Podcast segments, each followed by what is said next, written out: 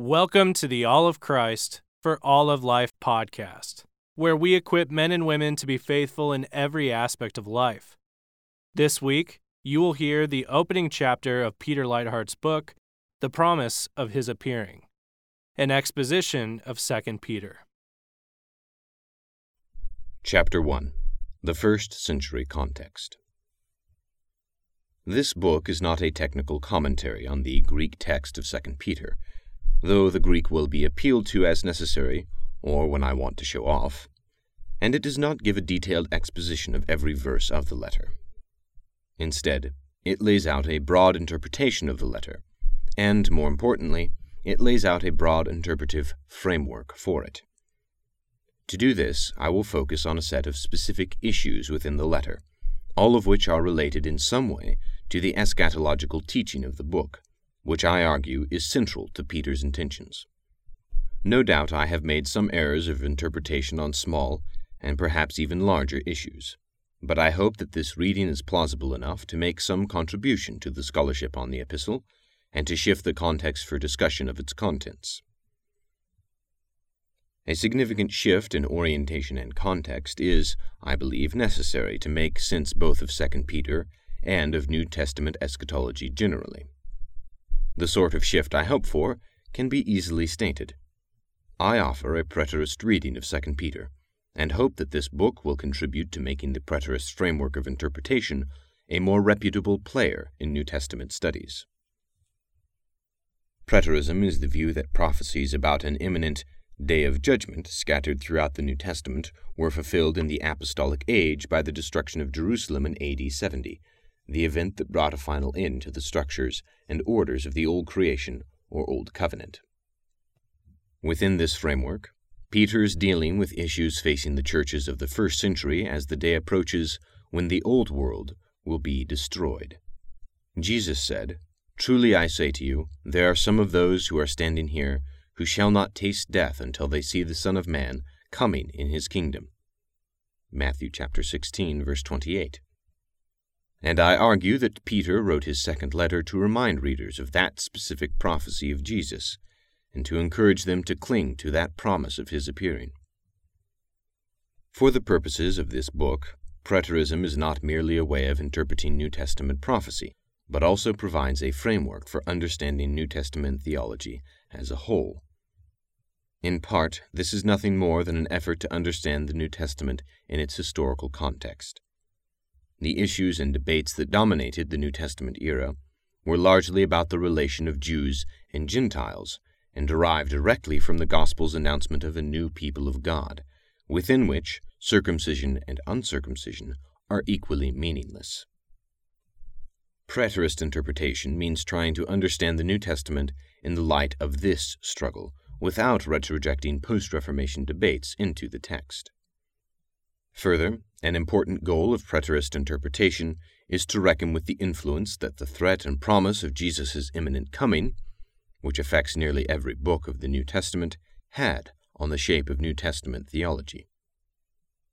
For example, a preterist framework generates such questions as Is it possible that the typology of the church in the wilderness, in Hebrews for instance, had a specific reference to the first century situation? And what is unique about the organization, worship, and life of the Church in the period between AD 30 and 70? And what unique role did the first century Church play in redemptive history, and how is this related to the fall of Jerusalem? Though preterist interpretations have been around for several centuries, only in the past several decades has this view been endorsed by Protestant interpreters. A number of conservative Reformed commentators, notably J. Marcellus Kik, Kenneth Gentry, David Chilton, Gary DeMar, R. C. Sproul, and James Jordan, have defended some variety of preterism, and in mainstream New Testament studies, a preterist interpretation of Jesus' little apocalypse has been promoted by G. B. Caird, N. T. Wright, Marcus Borg, and others. These commentators all agree that Jesus describes the end of the Old Covenant order, or Judaism, by using language of cosmic collapse, and several argue that John does the same in Revelation. The prophecies of 2 Peter chapter 3 have also been interpreted as foretelling the final collapse of the old creation in AD 70. For example, centuries ago John Owen linked the language of 2 Peter chapter 3 verses 8 through 13 with the prophecy of Isaiah chapter 65 to argue that Peter was not predicting the end of the physical universe, but the end of the old covenant order. David Chilton followed Owen in this conclusion, and more recently John Noe and others have presented similar arguments. Mainstream evangelical and liberal commentators on 2 Peter, however, continue to be almost completely unaware of preterism as an interpretive option. In a sense, mainstream scholarship's failure to consider preterist treatments of 2 Peter is the understandable result of the weakness of the preterist readings of the book that have generally been offered. David Chilton's treatment, for example, focuses exclusively on 2 Peter chapter 3, since that is the chapter which is most overtly eschatological. To be fair, it should be said that Chilton's discussion takes place in the context of a commentary on Revelation chapter 21 verse 1, so he can hardly be expected to treat the entire book of 2 Peter. Yet this same narrow attention to chapter 3 is characteristic of preterist treatments that I have seen elsewhere. The important question of whether 2 Peter predicts an event that took place in the first century has overshadowed the equally important questions of how chapter 3 fits with the rest of Peter's letter, and whether the whole of the letter might be understood preteristically. Another difficulty with Chilton's treatment is that he is content to point to passages where the destruction of the heavens and earth is obviously used to describe an historical event the collapse of a political religious order. It is increasingly acknowledged among New Testament scholars that this language can be used in this metaphorical sense, but it also has to be established that Peter is using this terminology in this way. The language of the resurrection, to take a parallel example, can be used to describe Israel's national resurrection, e.g., Ezekiel chapter 37, but the church has never taken the resurrection of 1 Corinthians chapter 15 in this sense. I cannot say that this commentary moves from possibility to absolute certainty, but I hope to show that within 2 Peter, the probability that Peter is using the terminology metaphorically is quite high. Finally, I should note that many of the preterist interpretations of Peter's letter have been offered by commentators who believe that all New Testament prophecies were fulfilled in AD 70, even the resurrection of the dead that Paul predicts in 1 Corinthians chapter 15. This book will not address this viewpoint in any detail, but I must register my strong disagreement with it, since I consider it heretical. Though commentators sometimes twist 1 Corinthians chapter 15 into a prophecy of the national resurrection of Israel or a description of the bodiless life after death, it is perfectly evident in the context that this is not what Paul is talking about. To come to the latter conclusion, one must thoroughly overturn the common biblical understanding of resurrection, turning it into what N.T. Wright has recently called a new and exciting way of speaking about death. But the structural premise of Paul's entire argument is the parallel between Jesus' resurrection and ours, and Jesus was at pains to show his disciples that he rose from the dead with a body that could consume food, that had bones, that could be touched and felt. E.g., Luke chapter 24, verse 39. Resurrection, to cite Wright again, is not life after death, but life after life after death. Nor can 1 Corinthians 15 be a description of the national resurrection of Israel, the formation of a new Israel during the first century. While such a resurrection of Israel did occur in the first century, Paul is not talking about that in 1 Corinthians chapter 15. The resurrection that Paul describes will occur at the end, when all rule and authority has been subjugated to the reign of Jesus, and when the last enemy, death, has been defeated. Verses 24 through 26. Again, if language means anything at all, this cannot be a description of something that happened in the first century, for it is too obvious to mention that death has not been defeated. Paul is not talking about what John calls the first resurrection, whatever that might be, but about the resurrection that takes place after the millennium, the resurrection to judgment, the resurrection followed by the final evacuation of death and Hades. Further, the hyperpreterist must reduce the millennium of Revelation chapter 20 to a symbolic description of a 40 year period between the resurrection of Jesus and the destruction of Jerusalem. Whatever the difficulties of Revelation chapter 20, one clear conclusion is that the thousand years symbolizes a significant period of time. When not used literally, the number 1000 is used consistently to describe things that are literally far more than 1000. For every beast of the forest is mine, the cattle on a thousand hills. Psalms chapter 50, verse 10. For a thousand years in thy sight are like yesterday when it passes by, or as a watch in the night. Psalms chapter 90, verse 4. He remembered his covenant forever, the word which he commanded to a thousand generations. Psalms chapter 105, verse 8. It is nonsense to use 1,000 years to symbolize a generation. By arguing that the entire letter is about Jesus' prophecy concerning the coming crisis of Jerusalem and Judaism, therefore, I hope to bolster the preterist interpretation of chapter 3 and make the preterist framework more plausible to students of 2 Peter. To gain a hearing, however, I aim for much more than a hearing, for I will argue that the argument of the letter is only coherent if it is interpreted in a preterist framework.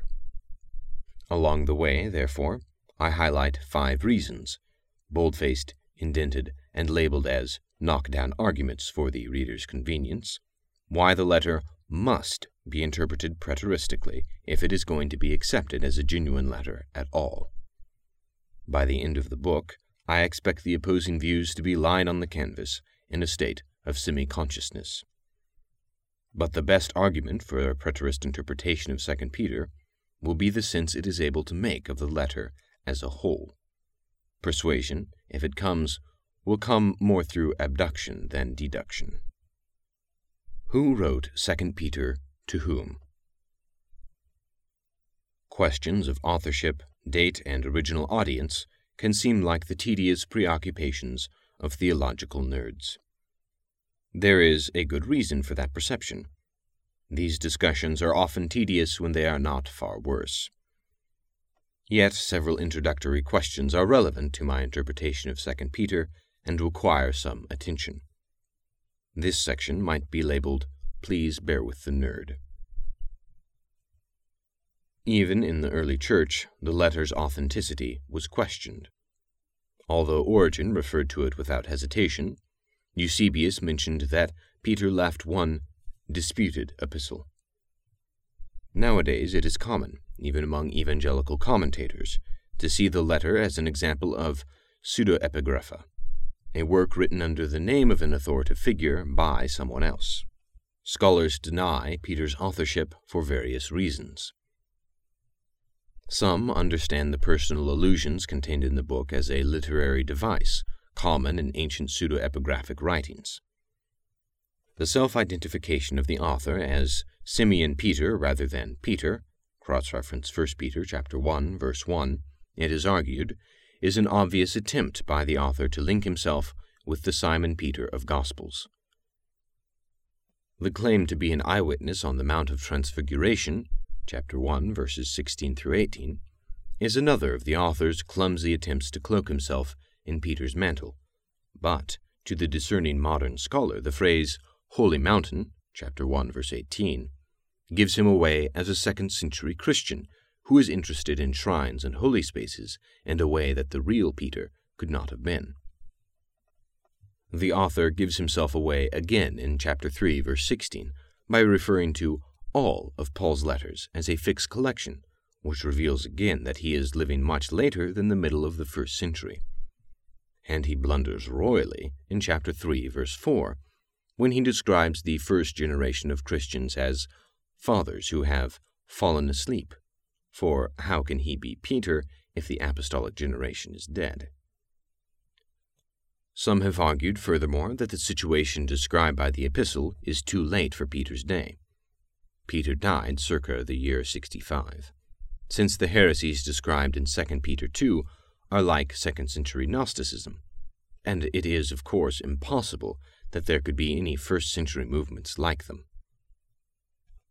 Other scholars have pointed out the marked difference in style between 1 Peter and 2 Peter, pointing out, rightly, that the Greek style of the latter is far more stilted and ornamented than that of the former, and recognizing that it is improbable that a single writer could write, say, both children's tales about adventures in a world called Narnia and erudite historical studies of English literature. In content, finally, the book employs a number of Hellenistic terms and concepts that would have been over the head of a Galilean fisherman. I will not take time to defend Petrine authorship in any thorough way, though I trust the reader has caught the drift of my views from the sarcastic tone of the preceding paragraph. Still, several points need to be addressed more directly. Clearly, a preterist reading of 2 Peter, one that claims that the letter is concerned with the end of the old creation in AD 70, has an investment in the authorship question. If, as is commonly believed, Peter died under Nero in the mid 60s, and if Peter wrote the letter, then the letter must have been written before the fall of Jerusalem. Assuming that Peter died before AD 70, there are a number of logical possibilities. A. Peter wrote the letter prior to AD 70. B. Someone wrote the letter under Peter's name prior to AD 70. C. Someone wrote the letter under Peter's name after AD 70. Options A and B could support a preterist interpretation, though neither requires a preterist interpretation, but option C implies that the letter is not about AD 70, or, if it is about AD 70, it is not a prophecy, since it was written after the fact. Most contemporary scholars prefer option C, but there is one decisive reason why this must be rejected, and this same reason establishes option A as the only possibility, assuming that the writer is the least bit honest. In chapter 1, verse 16, Peter assures his readers that the prophecies he reminds them about are reliable, since he was an eyewitness of the majesty of Christ on the holy mountain of the Transfiguration. The problem here is not simply a moral one, i.e., the fact that if the writer is not Peter, he is lying about being an eyewitness to the Transfiguration. Commentators normally dodge this objection by saying that all the readers would have recognized the pseudepigraphic nature of the letter and would have played along. The author's claim to have been with Jesus on the mountain would have been no more a lie than Lew Wallace's claim that Ben Hur witnessed the crucifixion. Fiction is not subject to the same standards of truth and falsity as a historical record. We suspend disbelief and play along. The idea that pseudo-epigraphic writings were common and commonly accepted in the early church is in fact untrue. Church fathers frequently condemned pseudo-epigrapha as forgeries and without any authority. The more serious problem, however, is internal to 2 Peter. The argument of chapter 1 simply collapses if Peter is not Peter. Peter cites his presence at the Transfiguration to prove that the prophetic word can be relied on. If Peter was already dead and someone else was writing under his name, the writer's opponents would have an obvious response No, you weren't. The mockers who are denying the promise of his coming, chapter 1, verse 16, chapter 3, verse 4, would not be impressed with the claim that the promise of Jesus' coming was backed up by an eyewitness who was not really an eyewitness. I'm with the fathers. If the writer was not Peter, then he was an unscrupulous liar who is not worthy of our confidence in any other respect. Neither option B nor C can handle Peter's affirmation in chapter 1, verse 16. If the letter has a persuasive and coherent argument at all, then it must have been written by Peter. And if Peter wrote the letter, then it must have been written before the fall of Jerusalem. But to whom? Aliens of the Diaspora The recipients of 2 Peter are not named in the book, but there are several hints and clues that help to identify them at least in general terms. In 2 Peter chapter 3 verse 1, Peter says, "This is now, beloved, the second letter I am writing to you, in which I am stirring up your sincere mind by way of reminder." Possibly Peter means a letter no longer extant, but it is more likely that he is referring to the letter that we have in our Bibles as 1 Peter. The strongest evidence for this comes from a comparison of the phrasing and themes of the two letters. John H. Elliott's summary is worth citing. 1 Peter chapter 1 verse 1 Peter 2 Peter chapter 1 verse 1 Peter cross reference chapter 3 verse 1 1 Peter chapter 1 verse 1 etc elect 2 Peter chapter 1 verse 10 election. Cross-reference Jude verse 2 1 Peter chapter 1 verse 2 greeting. 2 Peter chapter 1 verse 2 cross-reference Jude verse 2 1 Peter chapter 1 verse 3 and verse 17 father. 2 Peter chapter 1 verse 17 1 Peter chapter 1 verse 7 and 13 chapter 4 verse 13 chapter 5 verses 1 and 4 2 Peter chapter 1 verse 16 revelation coming of. 1 Peter chapter 1 verse 7 etc glory. 2 Peter chapter 1 verse 3 etc 1 Peter chapter 1 verses 10 and 11 prophets. 2 Peter chapter 1 verse 20 through 21 chapter 3 verse 2 1 Peter chapter 1 verses 14 through 16 etc holy 2 Peter chapter 3 verse 11 and 14 Jude verse 20 1 Peter chapter 1 verse 15 and 19 spotless. 2 Peter chapter 3 verse 14 1 Peter chapter 1 verse 17 chapter 4 verses 5 and 17 judgment. 2 Peter chapter 3 verse 7 chapter 1 verse 19 spotless. Chapter 3 verse 14 Cross reference chapter 2 verse 13. 1 Peter chapter 1 verse 22, chapter 2 verse 17, chapter 3 verse 8, chapter 4 verse 8, chapter 5 verse 9. Love. 2 Peter chapter 3 verse 7. 1 Peter chapter 2 verse 12, chapter 3 verse 2. epopteuo. 2 Peter chapter 1 verse 16. 1 Peter chapter 2 verse 16 freedom. 2 Peter chapter 2 verse 19 1 Peter chapter 3 verse 19 disobedient angel spirits. 2 Peter chapter 2 verse 4 cross reference Jude 6 1 Peter chapter 3 verse 20 Noah flood.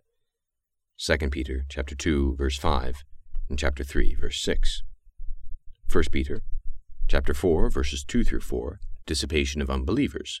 2 peter chapter 2 verse 5 and chapter 3 verse 6 1 peter chapter 4 verse 7 end of all things. 1 peter chapter 4 verse 11d doxology. 2 peter chapter 3 verse 18b 1 peter chapter 4 verse 19 creator. 2 peter chapter 3 verse 5 the fact that both letters deal with Jesus' coming is of particular importance for my purposes. Peter says specifically that he had earlier taught his readers about the power and coming of our Lord Jesus Christ. 2 Peter chapter 1 verse 16. And in chapter 3 he reminds them of teaching them about the events of the last days and the promise of a new heavens and new earth. Chapter 3 verse 3 and 13.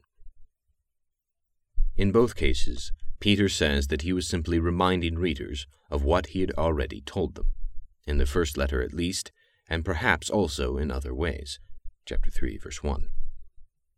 The last days and the coming day of judgment are themes of 1 Peter. As Elliott's list indicates, a coming judgment or revelation is mentioned several times in 1 Peter. You are protected by the power of God through faith for a salvation ready to be revealed in the last time. Chapter 1, verse 5. In this affliction you greatly rejoice, even though now for a little while, if necessary, you have been distressed by various temptations, that the proof of your faith, being more precious than gold which is perishable, even though tested by fire, may be found to result in praise and glory and honor at the revelation of Jesus Christ chapter 1, verses 6 and 7. Gird the loins of your mind for action, keep sober in spirit, fix your hope completely on the grace to be brought to you at the revelation of Jesus Christ. Chapter 1, verse 13. The Gentiles are surprised that you do not run with them into the same excess of dissipation, and they malign you. But they shall give account to him who is ready to judge the living and the dead. The end of all things is at hand chapter 4, verse 4 through 5, and verse 7. Beloved, do not be surprised at the fiery ordeal among you, which comes upon you for your testing, as though some strange thing were happening to you. But, to the degree that you share the sufferings of Christ, keep on rejoicing, so that also at the revelation of his glory you may rejoice with exultation. Chapter 4, verse 13 for it is time for judgment to begin with the household of God. And if it begins with us first, what will be the outcome for those who do not obey the gospel of God? Chapter 4, verse 17. Therefore, I exhort the elders among you, as your fellow elder and witness of the sufferings of Christ, and a partaker also of the glory that is to be revealed, shepherd the flock of God among you. And when the chief shepherd appears, you will receive the unfading wreath of glory chapter 5, verse 1 and verse 4. In several of these passages, Peter explicitly states that there is an event on his reader's immediate horizon. Even some of the passages that lack an explicit time reference refer to an event that is about to happen. The revelation of Jesus Christ in 1 Peter chapter 1 verse 7 and chapter 1 verse 13 is doubtless the same event as the coming of a salvation to be revealed in the last time in chapter 1, verse 5, and therefore the time reference of chapter 1, verse 5, ready to be revealed, applies also to the manifestation of Jesus in verses 7 and 13. The revelation of Jesus, moreover, is likely the same event as the appearance of the chief shepherd. 1 Peter chapter 5 verse 4. Given these passages, it makes sense for Peter to say that he has already made known to you the power and coming of our Lord Jesus Christ. 2 Peter chapter 1 verse 16. And that his second letter is written to remind his readers of words spoken beforehand by your apostles. 2 Peter chapter 3 verse 1, including Peter himself. The connection between 1st and 2nd Peter makes a prima facie case for a preterist interpretation of the latter. If 1st Peter is about a revelation that is ready to come, about an end of all things that is at hand, about a judgment that is ready to begin at the house of God, then 2 Peter, which is a reminder of things taught in the previous letter, must be about the same topic. Anyone reading the second letter with a knowledge of the first, which Peter assumes, would naturally assume that he was talking about the same imminent coming that he talked about in the earlier letter. Knockdown argument number one. Peter wrote his second letter on the theme of the coming of Jesus, which he says was also a theme of his first letter, which is 1 Peter.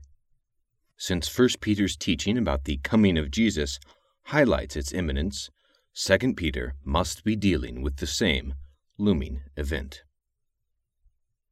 If Peter wrote both letters to the same Christians, who are these recipients? 1 Peter chapter 1 verses 1 and 2 describes them as those who reside as aliens scattered throughout Asia Minor. Aliens is a literal description of their geographic and political condition rather than a description of a spiritual condition. They are residing in an alien land rather than in their homeland.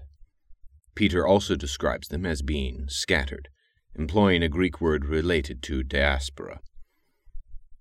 By Peter's time, diaspora had become a technical term for the dispersion of the Jews from the time of the Babylonian captivity, and so it is possible that Peter is writing to these scattered Jews, living as aliens outside the land of promise. If so, these are Jewish believers, not Jews in general.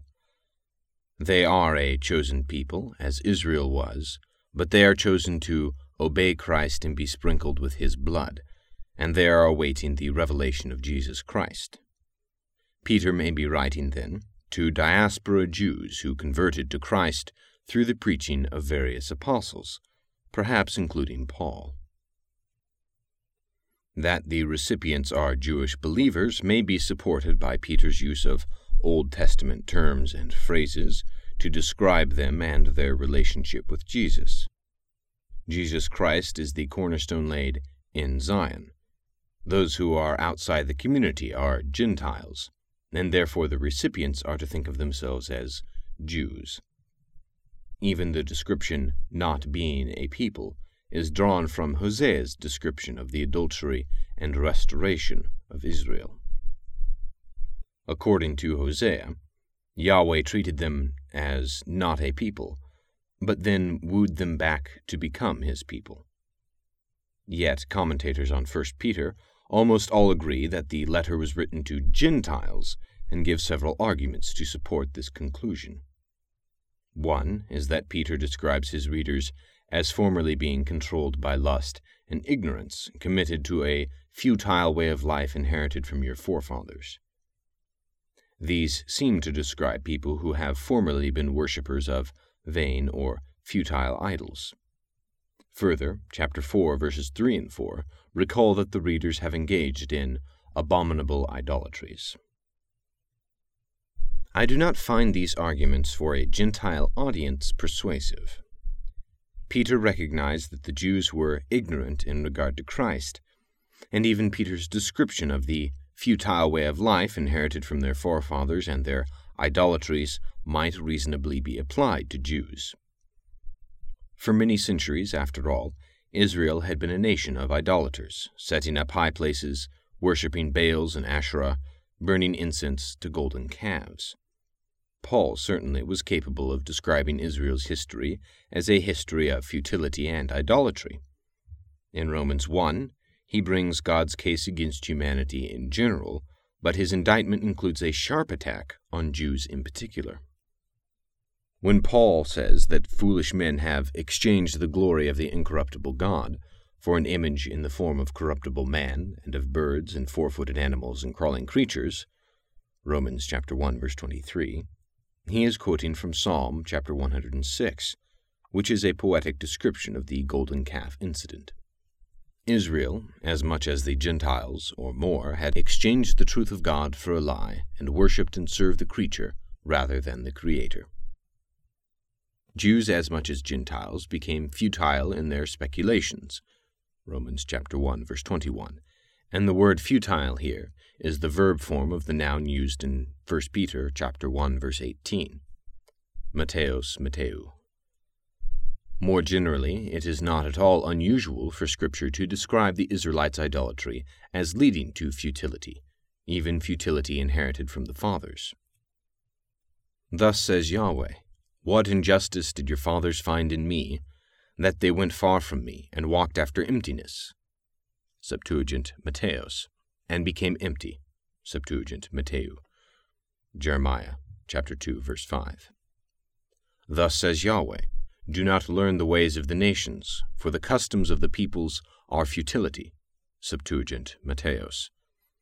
Because it is wood cut from the forest, the work of the hands of a craftsman with a cutting tool. Jeremiah chapter 10 verses 2 and 3. Every man is stupid, devoid of knowledge. Every goldsmith is put to shame by his idols, for his molten images are deceitful, and there is no breath in them. They are worthless. Septuagint mataios. A work of mockery. In the time of their punishment they will perish. Jeremiah chapter 10, verses 14 and 15. These references from Jeremiah are particularly important. Jeremiah was warning Judah and Jerusalem of an impending catastrophe because of their devotion to futility. Peter, an apostolic Jeremiah as well as an apostolic Moses, see below, does the same. The Jewish forefathers' way of life was futile in several ways. In Romans, Paul charges that they inherited futile idolatry and human traditions, following in the ways of their fathers, just as many of the kings of Judah and Israel walked in the ways of idolatrous predecessors. Furthermore, the Old Covenant itself did not achieve the end of final salvation, and thus was ultimately futile. The law, weak through the flesh, could not bring the forgiveness of sins or the new life of the resurrection. Romans chapter 8 verses 1 through 4.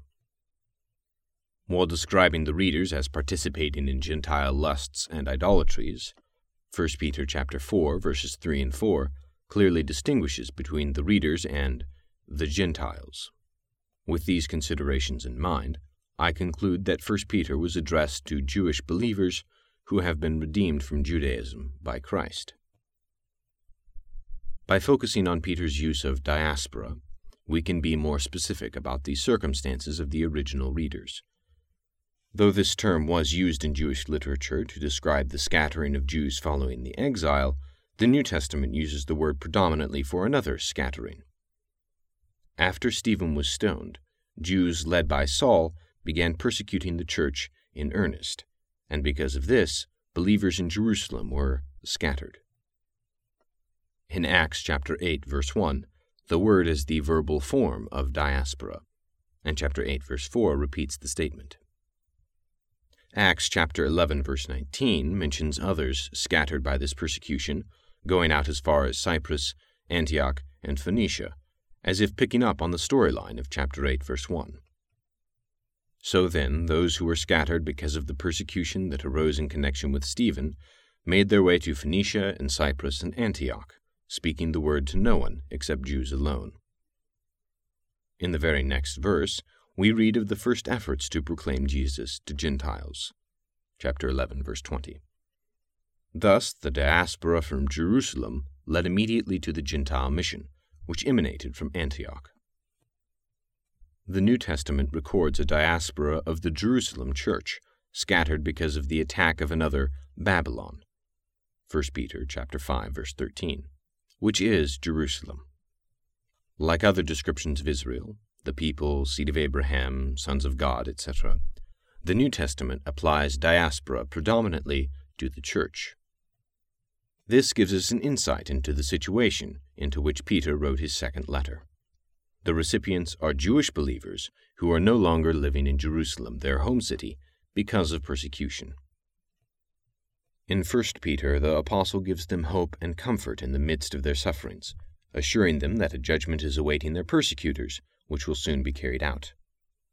Their suffering will be vindicated, the blood of the martyrs will be poured out upon the city, and the avenger of blood will arise to take vengeance. In this context, 2 Peter chapter 3 verses 1 and 2 also makes sense. Given the passage of time, it is important for Peter to write again to give reassurances. In his first letter, he had used strong language to convey the imminence of the judgment, the end of all things is near, 1 Peter chapter 4 verse 7, and it is time for judgment to begin from the household of God, chapter 4 verse 17. But time passed, and more and more of the apostles died, and nothing happened. Some, particularly the persecutors whom the church hoped would be judged, began to mock the Christians' expectation and hope for vindication. They raise doubts that the judgment is going to happen at all, and some believers have broken under the pressure. An apostasy is beginning, and the focus is on the failure of Christ to return. Peter writes to assure his readers that what he predicted in his earlier letter will come to pass. Though this reconstruction is admittedly too speculative to use as a basis for a preterist interpretation of 2 Peter, it is obviously consistent with such an interpretation. Structure 2 Peter is laid out in roughly a chiastic outline, a fact that will guide us at a number of points in our interpretation of the letter. A. Fruitfulness in knowledge of Christ, chapter 1, verses 1 through 11. B. Reminder of the power and coming of Christ, chapter 1, verses 12 through 21. C. False prophets, chapter 2, verses 1 through 3. D. God knows how to protect the righteous, chapter 2, verses 4 through 10a. C. Prime, False Teachers, chapter 2, verse 10b through verse 22. B. Prime, Reminder of the Day of the Lord, chapter 3, verses 1 through 13. A. Prime, Encouragement to Perseverance, chapter 3, verses 14 through 18. In a chiasm, the corresponding sections, for example A and A prime, share themes, content, or wording. Within 2 Peter, there are correspondences between the sections in at least the following ways A and A prime. The two A sections are connected by verbal links. Be diligent, chapter 1, verse 10, verse 15, chapter 3, verse 14, and more generally by the fact that both are exhortations. They are also linked by the theme of knowledge, and by the fact that both contain blessings in the greeting of chapter 1, verse 2, and in the farewell of chapter 3, verse 17 and 18. B and B prime. These sections include a language of remembrance and recollection. Both, moreover, employ the phrase, Know this first of all, and both are concerned with the day and the coming of Jesus. Substantively, both sections address doubts about the reliability of Jesus' promise to come to rescue his people. C and C prime. These sections are linked by a common concern for false prophecy or false teaching. Chapter 2 begins with a reference to Israel's history of false prophecy, verse 1, and one of these false prophets, Balaam, is mentioned in verses 15 and 16. In both, Peter accuses his opponents of sensuality, apostasy, and false words or heresies. Both sections employ the image of a way or path to describe a manner of living, and both deal with the greed of the opponents. D. The central section of Peter's epistle contains his assurance, based on several Old Testament events, that the Lord will judge and will rescue his own in the midst of judgment. The beginning of this section is fairly clear. Verse 4 turns from a warning about the false prophets to an assurance that the Lord will judge. But the end of the section is more difficult to determine. Verse 9 is the conclusion to the series of if statements, verses 4, 6, and 7. But whether the first half of verse 10 concludes this section or begins another is difficult to determine. I have, based on grammatical considerations that we need not detail, divided verse 10 in the middle, following the NASB and seeing verse 10a as the concluding clause of verse 9, and verse 10b as the beginning of a new section of polemic against the false teachers. One implication of this structure is that the letter is a connected whole, dealing with one main theme, namely the power and coming of Jesus and false prophets who deny his power and coming the issue of the last days or the new heavens and new earth does not arise for the first time at the end of the letter. Given the chiastic connection between the beginning and end, if the timing of day at the beginning can be determined with some certainty, so might the other. If I can show that chapter 1, verses 12 through 21, is about an imminent day of judgment, it will follow that chapter 3, verses 1 through 13, is as well. According to John Breck, chiasms not only function statically with balancing sections on either side of a central section, but also function dynamically so that the text circles in toward a central point. The first of each pair of corresponding sections makes a statement, which the second of the pair amplifies. The writer says A and then, what's more, A prime. With regard to 2 Peter, the structure works as follows. A and A prime.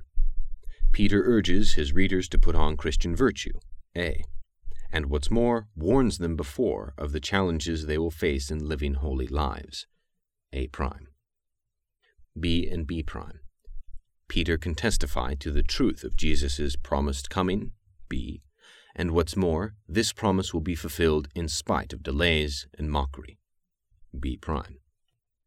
C and C prime.